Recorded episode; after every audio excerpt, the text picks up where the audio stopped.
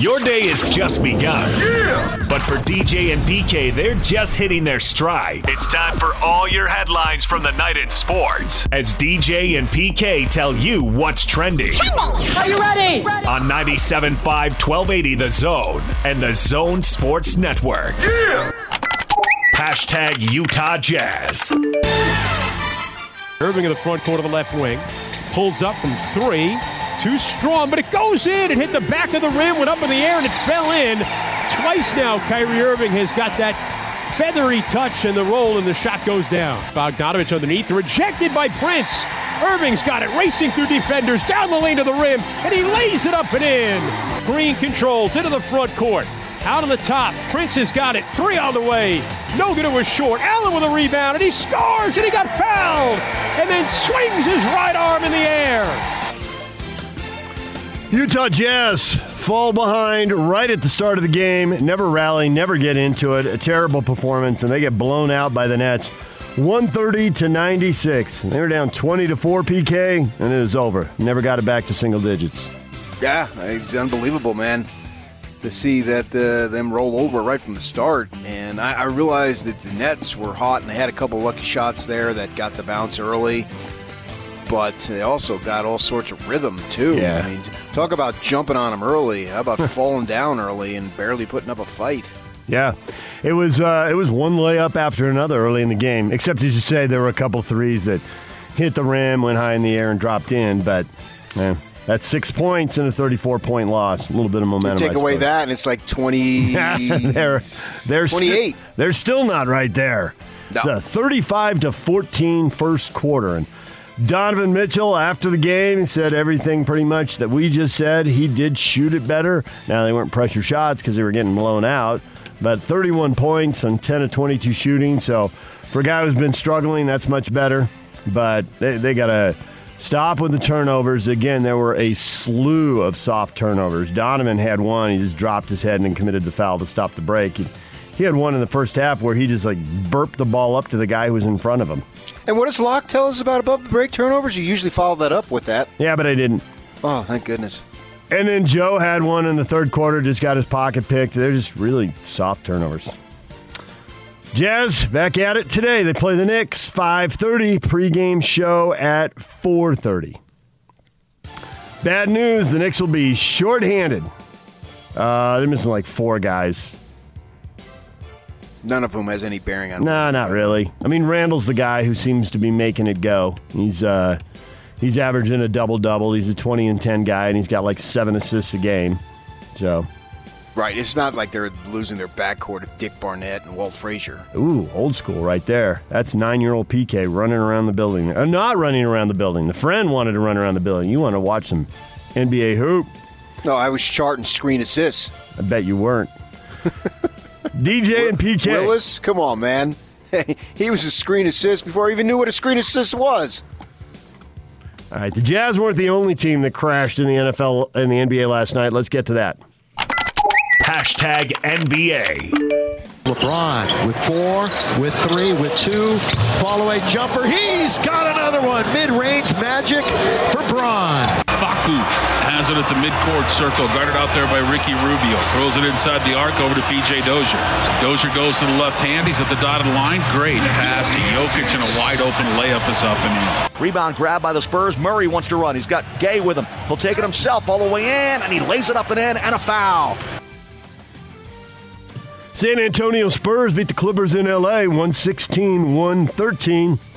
And the other score that was surprising the Bulls going to Portland and beat the Blazers 111 to 108. The Lakers were in trouble. Larry the Laker was whining and complaining and had a bad feeling, but they got it done. They won in Memphis 94 92. But a couple of teams you would have expected to win didn't get it done.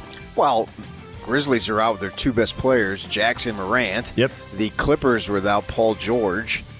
And the Blazers, I, I, I just think they're overrated, man. They, they go as two guards go. And if those two guards don't have big games, they're susceptible every game. McCollum had 26. Lillard had 24, although Lillard didn't shoot the ball very well. Not, not an efficient 24 points. Was more volume shooting right there. Rondo's out. Uh, three games in Atlanta. He's only played two games so far this season. He's got right knee soreness. DJ and PK. Hashtag college basketball. Utes home game with Oregon State has been postponed. COVID 19 related issues in the Oregon State program. Both programs say they're hoping to reschedule this game somewhere down the road. Gonna get gonna get a little crowded for rescheduling these games, PK. There's a lot of them to reschedule. Uh, yes, as far as that goes, my guess would be what were they supposed to play? 20 conference games this year? Yeah. Uh, they bumped it up. Uh, probably not going to happen. I think in retrospect, what they should have done is eliminate all non-conference to give themselves more time to play the conference games. Uh, maybe you could have. Who's to say? I don't know. Maybe you could have gotten them in earlier in November, in December. Yeah. Uh, The Utes got one in because they played Yeah. Washington way early. Yes, exactly. Yeah, I mean, the, and like the Devils, they got one in almost a month ago now, and they haven't been able to get the second one in. It's been crazy. They've had three practices in three weeks.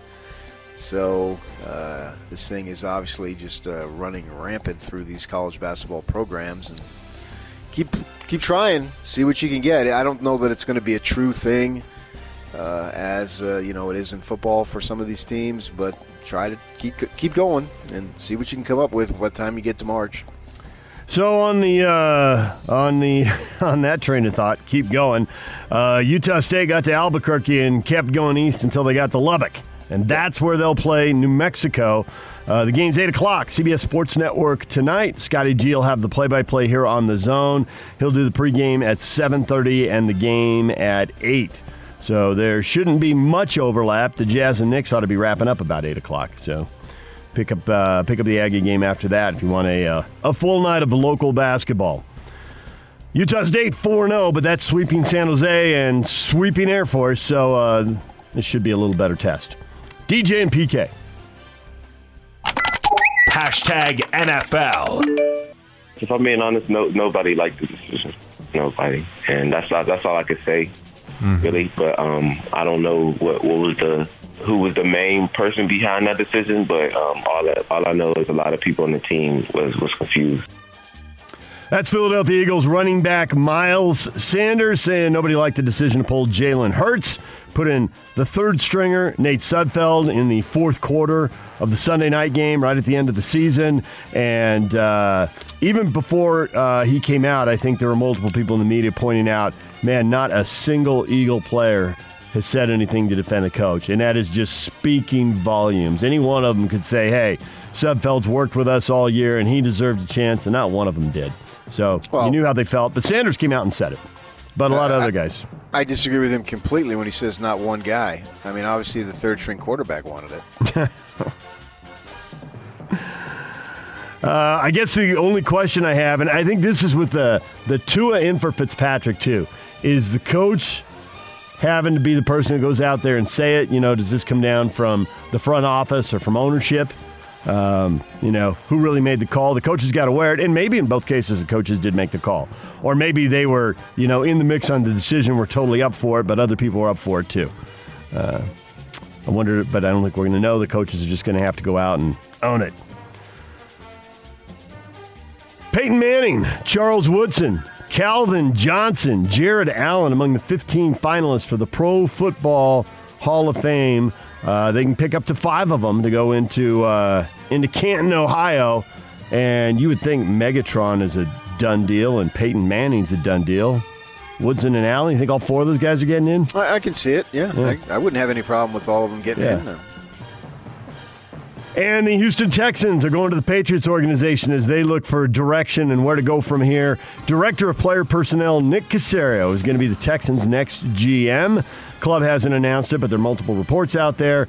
And he's worked with Bill Belichick. He's been the high. The, the the the titles are a little different, different places, but he's been the highest ranked staffer in the personnel department since 2008. So that's building three Super Bowl of the of the six, three of the six Super Bowl champions right there.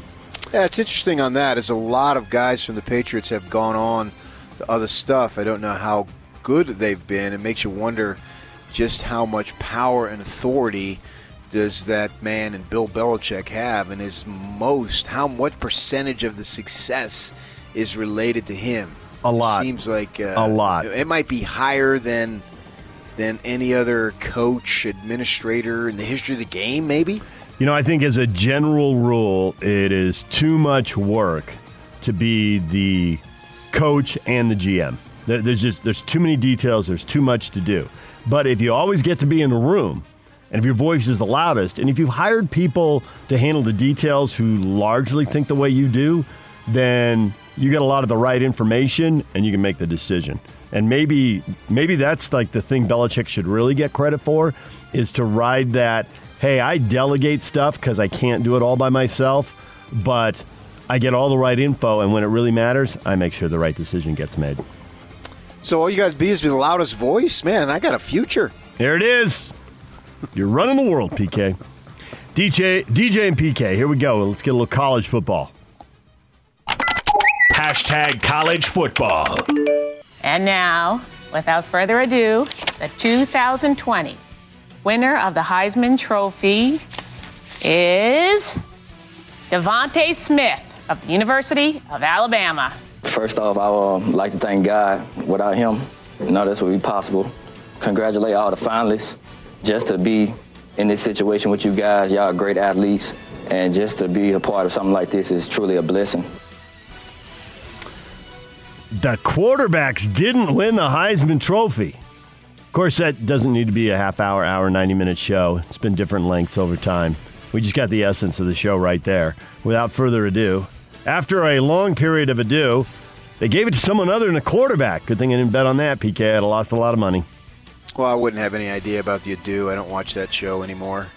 Uh, it's whatever. Just wait for it to pop up on the ticker. It's good enough. Yeah, yeah. uh, Unless there was a local guy, but and obviously there wasn't. Yeah. So if you don't want to be a quarterback, then you got to be an Alabama player, because I think there's been three players in the last 20 years who non-quarterbacks, and all three of them have been from Alabama. I mean, it's just. It's like everything is just funneling to uh, just a handful of, of schools now and programs, and and the rest of us, I, I have a hard time getting into it. I think a lot of people are with you right there. That's to take away nothing from this young man's talent by any stretch. Right. That has nothing to do with it. College football executive director, the playoff executive director, uh, Bill Hancock, said that Monday's national title game remains on schedule to be played despite reports of growing COVID 19 concerns within the Ohio State football program. It came out that they actually set uh, some minimum standards. Uh, seven offensive linemen, I think. You got to have a scholarship quarterback, 53 players. So they hadn't announced that, but they had done that earlier. So we'll see if we'll see if they actually pull this game off, or if Ohio State ends up with a bunch of positive tests over the weekend. Alabama uh, coach Nick Saban, his daughter went off on social media, then apologized on social media. It's another person, PK, another lesson. She doesn't necessarily have a career. Uh, when you said you weren't, you, you made sure, you know, you're not gonna you're not gonna mess up your career on Twitter the way we've seen people do. But nonetheless, she stepped in it and then backed up, deleting the tweet. If you're not confident to play, then say it, all caps. I call BS on the COVID cases. They're just worried about their quarterback and they want him to have more time to heal. If he's hurt, put in your backup. You didn't see us postpone the rest of the season to wait for Waddle. Bye, all caps. Man, she was all sorts of fired up. Great. But she deleted it. She apologized. That must have been an awesome call from Nick to get that one. What is trending? more money for me? Then you better delete that. What is trending is brought to you by Shamrock Plumbing. Receive a free reverse osmosis system with the purchase of any water softener at Shamrock Plumbing. 801 295 1690. That's Shamrock Plumbing. Coming up, it's the Jazz and the Knicks tonight. We will talk Knicks basketball with Mike Vorkunov from the uh, Athletic. He is the Knicks beat writer. And at 905, Tim Lacombe, Jazz radio analyst and former BYU and Utah basketball staff member, will join us to look ahead to the game as well. DJ and PK, it's 97.5 and 1280 the zone.